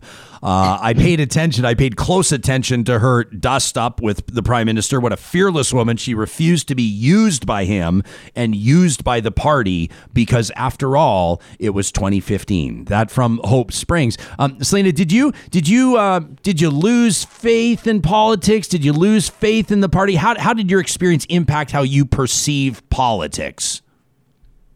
No, I, I didn't lose faith in, in politics or in our democracy uh, writ large. I actually feel that more emboldened about um, about our, our democratic process. I'm, I'm disenfranchised by the leadership or lack thereof, but uh, not about the whole thing. And so, I, and I think if I could answer the last question and sort of speak to what I would say to young young women or people with you know multiple intersection identity is if you're thinking about it, run like show up show up as a first step whether you're whether it's politics or ceo position whatever you're thinking of just just show up number one and show up as your authentic self like every experience that we've had all the mistakes flaws strengths you know triumphs everything that we've had in our lives creates value and therefore is an asset to organizations or institutions or conversations or policy. And it's up to the institution itself to decide whether they're going to leverage that asset. And if they don't that's on them that's not on you. I would say uh, three is you know representation matters. If you're going to show up and be authentic make sure that you're advocating for something that you know the people in your community want. If representation matters, something has to matter to you and something has to matter to your community make sure you link those together and then just just absolutely do it. And to bridget's point they're going to talk about you anyways. So you might as well give them something good to talk about you know what I mean? Do you, I feel here. like the, I feel like the laughter from other two panelists indicates that they know exactly what Celina's talking about. Druh, you were like you you looked like you know exactly what she means. Well, yeah, and uh, it's a little uncomfortable. I'm a bit of an introvert, but you have to put yourself out there. And but I, I think Bridget is right and Celine's right. You, you don't do this alone. And I think the strength around women is the ability to build a, a team. And that's not just a team within within your political circle, but a team within your community circle. And and so it, you know a lot of women can't raise as much money as men when it comes to running for politics but i don't think that's as nearly as important as having a good ground game of, game of amazing volunteers who believe in the same vision. And and i think that's what we're lacking is is that sort of authenticity as celine had said around uh, uh, you know servant leadership it's about humility and integrity and and and knowing what you don't know. And and those are all really important traits that I think women have a tendency, not all of course, it's generalization, but have a tendency to bring those strengths. And so um, I encourage every woman who is interested in politics, just like volunteer get involved your voice matters and and don't second guess yourself that's what women have a tendency to do is second guess themselves. And and that holds them back You know, one, one of the things that I'll often regret is I, will go back and watch a panel like this, and, and I recognize I've been so captivated by what the uh, experts are saying that I've not been paying attention to the chat. And our chat is is is just churning right now. And I want to do it justice. Like Genevieve says, why must women always strive to be nice before being anything else? Direct questions are important, right? Daniel says, yeah, let's give them something to talk about. Let's get some things done. Nancy says, I love it. Bridget's talking about good trouble. Uh, you know, Linda Ray says you can't worry about being liked by everybody. You got to just get over it. McCalt says these women are so powerful. It's so frustrating that the system in place doesn't inherently support them. Uh, these are the types of people that our world needs guiding our government. Do you think it, Celina? Did did you? Oh boy, this is a big word to use. It's an unfair word. If, if, if I say the question's unfair ahead of time, then I'm allowed to ask it, right? Did, did you feel like you disappointed some people when you left out, like some of your most ardent supporters, some of the, like you're nodding yes? Yeah, yeah, t- uh, totally. I, I did. And it was, it's still something that I feel um, somewhat guilty about uh, leaving when I know there's still so much work to be done. Um, and then saying, in my my resignation letter yeah but still run and run in packs and yeah. and make sure that you you you still finish the job. Probably women that are more braver and and more resilient than i am finish this job. There are people that are actually suffering right now and they're frustrated and they're dying. Um, we have you know inequality and we're living in a global pandemic. We need people who are going to show up. So yes i did feel a little uh, some some guilt around that but at the end of the day my my leadership my ability to transform systems my ability to, to rattle the cages didn't come with a title. I still have that. So whether or not it says member of parliament over my head or not does not impact my ability to to still disrupt and I think that that at the end of the day is something that I will always take with me. My passion is for people, my passion is for equity. And that never came with a title of member of parliament or parliamentary secretary. So, Druh, how do you approach this next phase? I mean, you you said that you're going to take a bit of a sabbatical and Nobody would argue that that is very well deserved. Um, do you already? Uh, we're, we're asking for the scoop here we're, asking for the exclusive. Uh, do you have something already that you just have your you have your eyes on this prize and you will achieve it, or do you find that you're going to sort of let your soul recharge and let your spirit refresh and then figure out where you'll next apply your talent? I, am not going away. I, I still care deeply about the the uh, you know is, issues of social justice and equity and and city building. But I, I after 20 years I, I think i've done my time at the city and i'll take some time and rest and restore and then we'll see what happens. I might enjoy retirement. I might um, I, I might be tormenting my husband. And so i think I, i'm giving myself the the luxury to to uh, to come to that decision on my own without a lot of pressure. Bridget, it, feels kind of strange to ask you the the same question because, as we mentioned, you've been earning a PhD on the side, like in your spare time. You've been earning a PhD, so I would imagine that you've got enough on your plate, and and you've already told us that you intend to be there. Um, you know, protesting and, and ringing the cowbells and doing whatever you have to do to, to get people's attention. But how will your experience as an Edmonton Public School Board trustee, do you think, change maybe or at least influence uh, what you'll be doing next? Yeah, and I, I guess I've always seen, you know, I, I made, and this is a bit of my personal backstory, but back in about 2008, I made a commitment in my life that I was going to do all the things I do, my work, um, my volunteerism, my my personal life, and live it around a sort of a core set of values that I think are really really important to me. And so this work as a trustee has been part of doing that. So rather than it being the center of that, does it, you know, it's been a piece of I got that. Uh, well, you have to introduce. Just introduce us to know that. No, this is an animal-friendly show. One hundred percent. We just yeah. Go. Who is this? This is Teeny. This is uh, this is uh, he was our rescue cat that we adopted a few months ago from a friend's farm, and now he's eating my thumb. Well, you're trying um, to you're trying to steal uh, NDP MLA Janis Irwin's thunder, who introduced us to oregano uh, in a recent interview. I know what you're up to.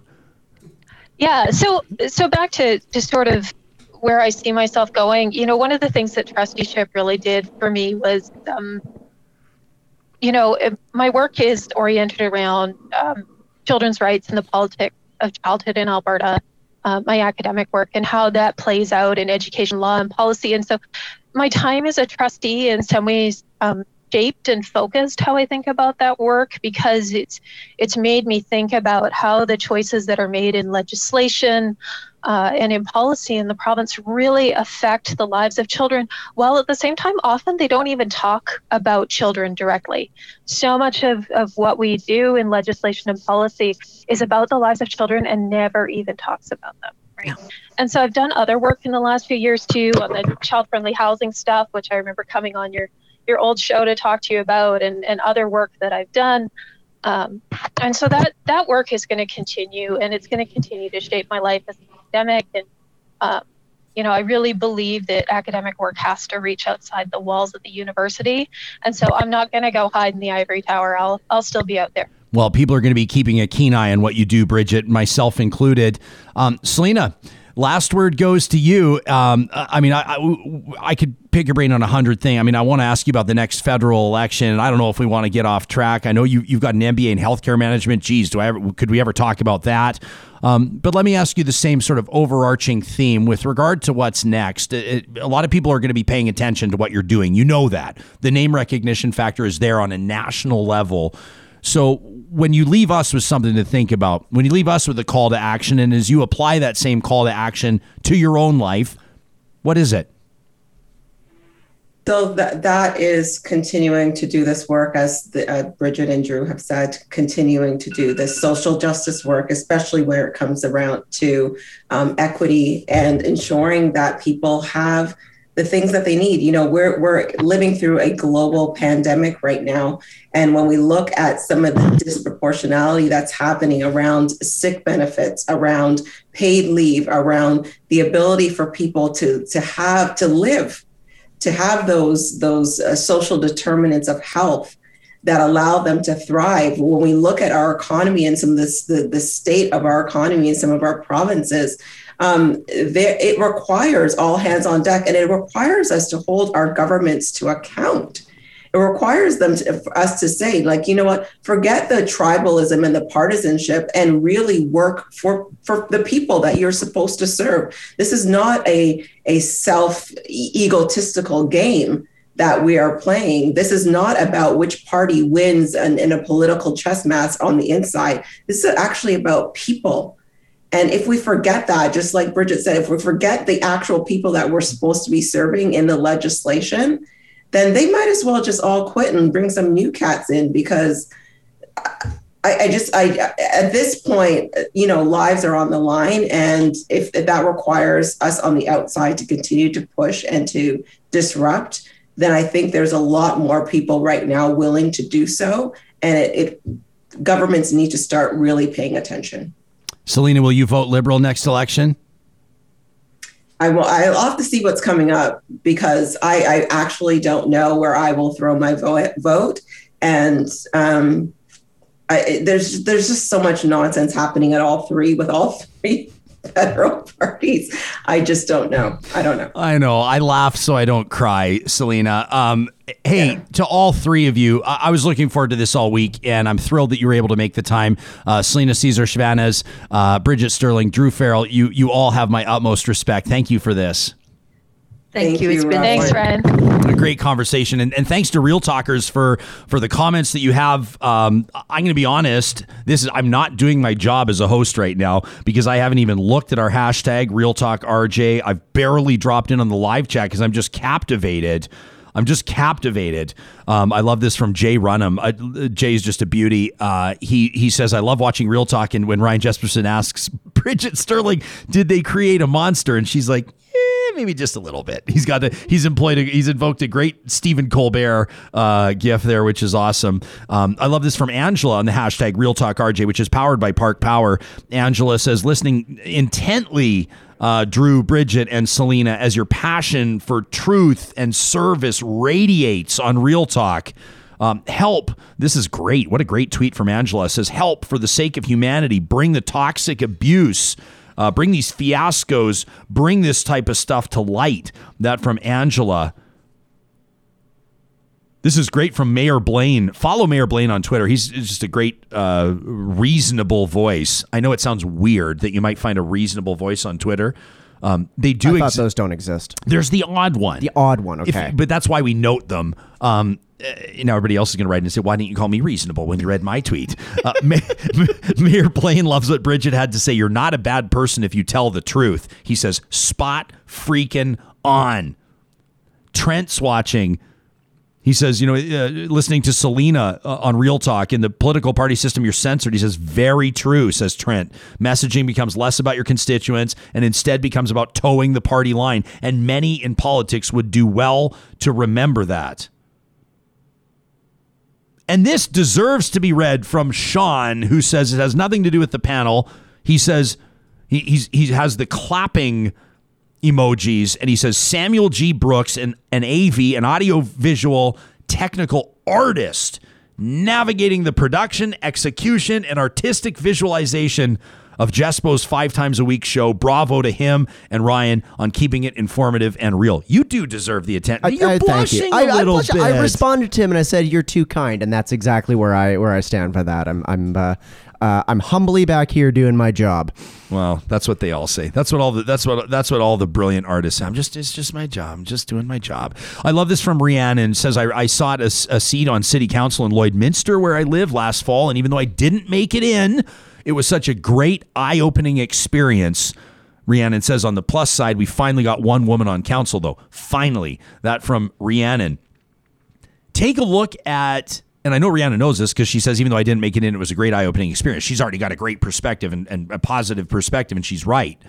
But you look at a lot of times you look on the, for example, the Wikipedia or the political bios of many elected representatives. They don't all win on the first crack. As a matter of fact, I'd be interested to see statistical data maybe across the country at different levels of government. But I, I would suggest it might almost be rare to win on your very first try, right? Yeah, I think different different strokes for different people. I mean, I think that there's some people that run when they already have a little bit of a public profile, and and that's very different from people that are just sort of an engaged citizen that want to throw their hat in the ring. Like often, your first run for any elected office is like the first time you're really putting your name out there, and then you use that term to you know even though you didn't get elected, you you become a community advocate and you highlight the issues that are important to you and you poise yourself to be, you know, a good voice for the next election. Yeah, well said, Sam.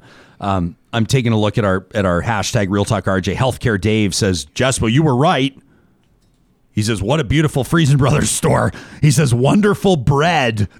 That's all he writes. Wonderful bread. He says, "I'm looking forward to popping in to grab a coffee in the mornings." Congratulations. We've already done the official mention, but but sincere congratulations to my dear friends, uh, the Lovsin family, and everybody at Freson Brothers opening their Edmonton location today. Um, it is. I, I, I'm going to let you know uh, that I am getting reports of. of pretty significant lineups there because they can only let 15% capacity into the store. So just FYI, just be aware. But congratulations to them.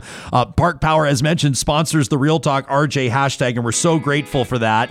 The team at Park Power is, is coming up on their 10 year anniversary, providing internet, natural gas, and electricity service in the province of Alberta. They employ Albertans every step of the way, including the customer service. You want to call to talk about a problem in your neck of the woods? Chances are you're going to talk to somebody from, you know, your neck of the woods and people that appreciate what the nonprofits and the charitable partners are doing as well. Park Power very proud to profit share, which is one of the reasons why we're so proud to partner with them. If you use the promo code 2021-real talk at parkpower.ca, you're going to save 70 bucks off your first bill. Doesn't matter, commercial, residential, 70 bucks off your first bill at parkpower.ca if you use the promo code 2021-real talk.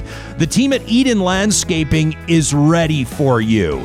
They know that this summer you're probably not taking the trip to Europe. Let's be honest. I mean, we're we're we're, we're optimistic about vaccines, but chances are you're going to be spending more time in your space than ever before. So why not finally fulfill the dream of that outdoor kitchen? What about that beautiful gazebo or what was the thing? Pergola? A Pergola or pergola, I guess. Yeah. What is it? What's the fancy I, I say pergola, but pergola? Yeah. Pergola, pergola, pergola. It's like gondola, gondola. You know what I mean? Who Like- says yeah? Gondola, gondola, gondola. Yeah. Hmm. Well, they do, the thing about Eden Landscaping is they build pergolas and pergolas. and they probably know how to pronounce it. yeah. I don't even know. Maybe they could build you a little gondola. I don't know. I mean, for more than 20 years, they've been doing unbelievable work. Now, don't call Mike at, e- at Eden Landscaping and say Jespersen said you can build me a gondola. I'm going to do that. or a gondola. But if you want intricate stone like patio work, if you want like a beautiful deck, nice big deck that's way bigger than your neighbors, they do those too at landscapeedmonton.ca. Also, a big shout out to our friends at Grand Dog Essentials. You know, I talked yesterday with the team at Joe's Social Media out of Lacombe. I did an Instagram live with them and a Facebook live with them, and he asked me about corporate partnerships and influencing and advertising. And he said, How do you decide who you'll partner with? And I said, With the companies I believe in. And that's why we feed our dogs quality raw food from Grand Dog Essentials. They protect your dog with a daily probiotic. If you want to look into that supplement, they've got a digestive enzyme supplement and then that green lipped mussel oil that can also help your dogs. They say move over fish oil. There's a new kid in town. If you use the promo code Real Talk when you check them out online, follow the sponsors tab at ryanjespersen.com. 10% off your first order. Oh, yeah. And by the way, they deliver to your door if you're in Calgary, Edmonton, or Central Alberta in the Red Deer region. That's Grand Dog Essentials. This week has flown. And we're already looking into next week. I don't know if you've taken a look ahead in the schedule, but but we've got a busy week coming up, including International Women's Day. That's coming up on Monday, and and that broadcast is going to move fast. Very excited. I'm, I, I've been to say I've been looking at the I've been looking at the calendar, and there's a lot coming up on Monday. I was wondering if you were snooping and looking in. Um, no, I'm just going to say a little peek behind the curtain. One of the really fun things is our production team um, has been working to put together the show as best we can ahead of time because next week this is very exciting for us. If you if you stay till this long on the live show or the podcast, you get a little extra bit of information. Um, we're going to be doing job interviews all next week. So we're very excited because the Real Talk team is getting set to grow. Um, that means that we had to get a few things handled ahead of time. So I can confirm to you right now, kicking off our International Women's Day broadcast on Monday, Jen Latta is gonna gonna dial in. She's an ESPN football reporter, covers college football, the NFL down in the U.S. Uh, Jen's gonna talk to us about uh, you know working on the sidelines, and she'll kick off our coverage on International Women's Day. We're gonna talk about women as nation builders, women in business, women in in social justice. It's gonna be a great show. Uh, we're gonna talk about uh, we're gonna have a health roundtable next week, a family law roundtable next week, which I know a lot of people are going to have a great deal of interest. And then, of course, coming up on Friday as well, we've got our solar panel, which is going to be good. We were trying to decide. I don't know if if if if you support this decision or not. I was talking to Jake at Kuby Energy. I said, you know, we could do like a renewables roundtable, so we could do like wind, solar, and and whatever you want, geothermal, or you could do Geothermal, hydro, or like nuclear, any- yeah, hydro- like exactly. whatever Yeah. you want. And the more that we talked about it, I realized that there are there's so much interest and and some controversy and a lot of questions and advancements being made exclusively in solar. I think we'll have more than more than enough to talk about on just the one on solar energy, and then we can do a renewables. well, I was going to say if that goes well, we can do a wind roundtable. Yeah, why not? Why not? Why not? We could call it like uh, the hot air. No.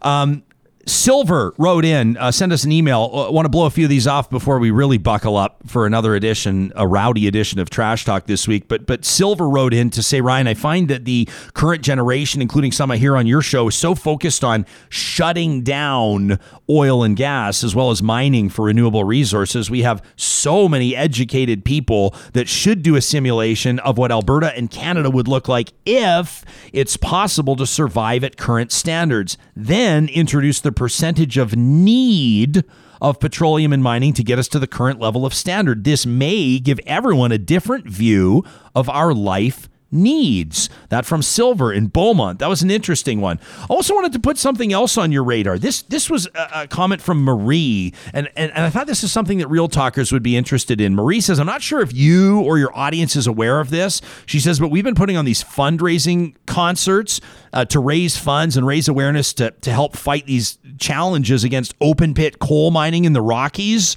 Of course, this audience has been all over that story. Says we, we had our second concert just a short time ago on YouTube, and, and people can watch if they'd like. It's on the Grosvenor YouTube page. It's labeled Mountains Not Mines, February 27th. It's worth taking a look at. She says, as a matter of fact, your name comes up, Ryan, in the concert. She says, no, the reason I'm writing yeah, to generate a bit of interest, but mostly for people to know that one of our artists that was to perform in an upcoming concert in March has actually been receiving threats for signing up to play. Marie says, I'm not going to give details. I don't want to identify the artist for their own safety. But as a committee member that's volunteering to organize these fundraising concerts, I'm outraged. These musicians, these speakers are donating their time to this cause because they believe in it. And we must be ruffling feathers for threats to be happening. But it's beyond me how people can act this way. She says, Please, can somebody tell me what happened to this beautiful province of mine? Where is all this hatred coming from? That from Marie. She says, So we are undeterred and we will continue with our concert series. She says, And I'm hoping you can put this in front of real talkers. You got it says the next concert's coming up on March 13th at 7 p.m. Mountain, 9 p.m. Eastern. We are so thankful for every artist and speaker that's giving their time. Says, I wanted to bring this to the attention of more people across Alberta because we cannot allow this aggression to prevail. Haters cannot scare us into submission. Marie says, I saw your tweet about the threat that was recently sent to you. My God, what has this world come to? Thank you for letting me rant. Thank you for real talk. Marie says, I watch even while I work. That from Marie. Love it. So their concert, March 13th, 7 o'clock Mountain, 9 o'clock Eastern. Check out Mountains Not Mines. That's where you can find it, Marie. And thanks very much. I did have some questions. I did post a, uh, um, uh, kind of a weird threat that I received last week. Not to gain attention, it was more to shine a light on it. And several of you have written in concern. I didn't uh, necessarily plan on addressing this, but it came up in, in Marie's email. And some of you said, Ryan, I hope you talked to the police. Ryan, I hope you did something about it. The, the, the person basically said something along the lines of, You should be dead and you will be soon. Um, and it was in all caps. And I kind of went, Well, that's not really cool, is it? Um, just a quick shout out to let you know that I did talk to police. I appreciate the investigation. There's an investigation in process. And if you threaten people online, you should be prepared to talk to investigators. And that's pretty much as it goes. And by the way, they can find you, they can always find you. And to this person, they have found you. So expect a call if you haven't received it already. And don't be an asshole. That's all I have to say. Before we get to local waste and trash talk, let me remind you that the 2021 lineup of Jeep, you're not going to find a better selection of it. If you want to just basically walk the lot and see what this fuel efficient Compass is all about, check out this Gladiator truck that everyone's been trying to get their hands on. Super cool the seven passenger Grand Cherokee or the brand new luxury Grand Wagoneer. St. Albert and Sherwood Dodge boast the best selection of the Jeep lineup in the entire province, plus more Ram 1500 pickups than you'll believe. You can go see Scott and the team right now. Plus, they've got some, uh, f- you know, some financing incentives, which I know for a lot of people, hey, that's how you're going to decide where you take your business. They can do 0% financing right now up to 96 months or discounts up to 17.5. Their websites have all the details at St. Albert and Sherwood Dodge. Big shout out to the team at Clean Air Club uh, at cleanairclub.ca. They help you breathe easy and save money along the way. When's the last time you changed your furnace filters? This is their business to keep you on track, to keep you on schedule. All you do is you tell them the size of the filter you need at cleanairclub.ca. They drop them off at your door sometimes the next day. And then you don't have to worry about all that gnarly stuff anymore, getting into your lungs, all that gnarly stuff that was trapped in your old furnace filter. The team at Alta Moving and Storage is aware that most people find moving to be one of the more stressful things they'll do in their entire life. That's why they're here for you to find solutions at a local level. They have these pod style moving containers. They can drop them off right at your place and you leave them there as long as you need them. So there's not some truck with its flashers on waiting for you to get everything boxed up and into there so they can get to your house and get it dropped off before you take some sort of late charge. Forget about that. Alta Moving and Storage has the short and long term storage and moving solutions that you need. Check them out online at altastorage.ca. Seatbelts ready. The team at Local Waste has been for more than 25 years in the business of waste management, recycling management, going up against the big internationals, and they're proud to play a part in the community where they live and work. They love to talk talk trash. They love to compete for your business. And so you can check them out online today, localwaste.ca, or give them a call, Chris and Lauren at 780-242-9746. Every Friday, the team at Local Waste presents a little something we like to call Trash Talk. All right. We've got some trash talk submissions that came in a little late. We've got some trash talk submissions that have been sitting here percolating for quite some time.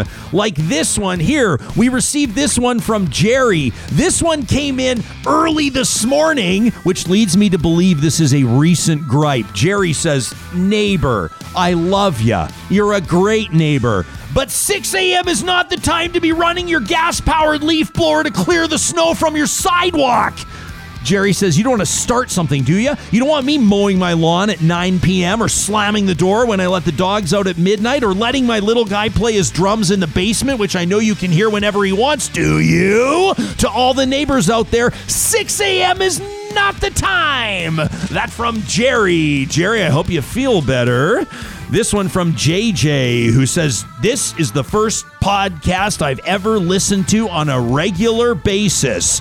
Says I was on a video call with some friends this weekend. One of them is a counselor in the greater Edmonton area, is, is uh, sort of a right leaning type of guy. He told us on the video call the COVID pandemic's a hoax. We should resist government controls of it. He said right to the faces of multiple frontline healthcare workers on the call. He told them one more word on it and they'd sign off. He brags of getting his job to play the system, the advantages his seat offers him. He works to actively dismantle government policy and public sector jobs. He's playing the people and he's using his seat to better himself with policy just good enough to keep him elected. He's been caught in a similar Aloha Allard type event, expensing the max, travel for work, both making headlines. He's young, has the makings of a career politician. I can tell Sam's trying to figure out who this is. One that'll leave a wake of destruction. He says we need more transparency of our elected officials. The job demands it. He's the epitome of privilege, and he needs his ass handed to him next election. Enough of ideological politicians. Represent your constituents, not your best interests. Love that one. That's a good one. How about this from Mark B in SLC, Salt Lake City, Utah?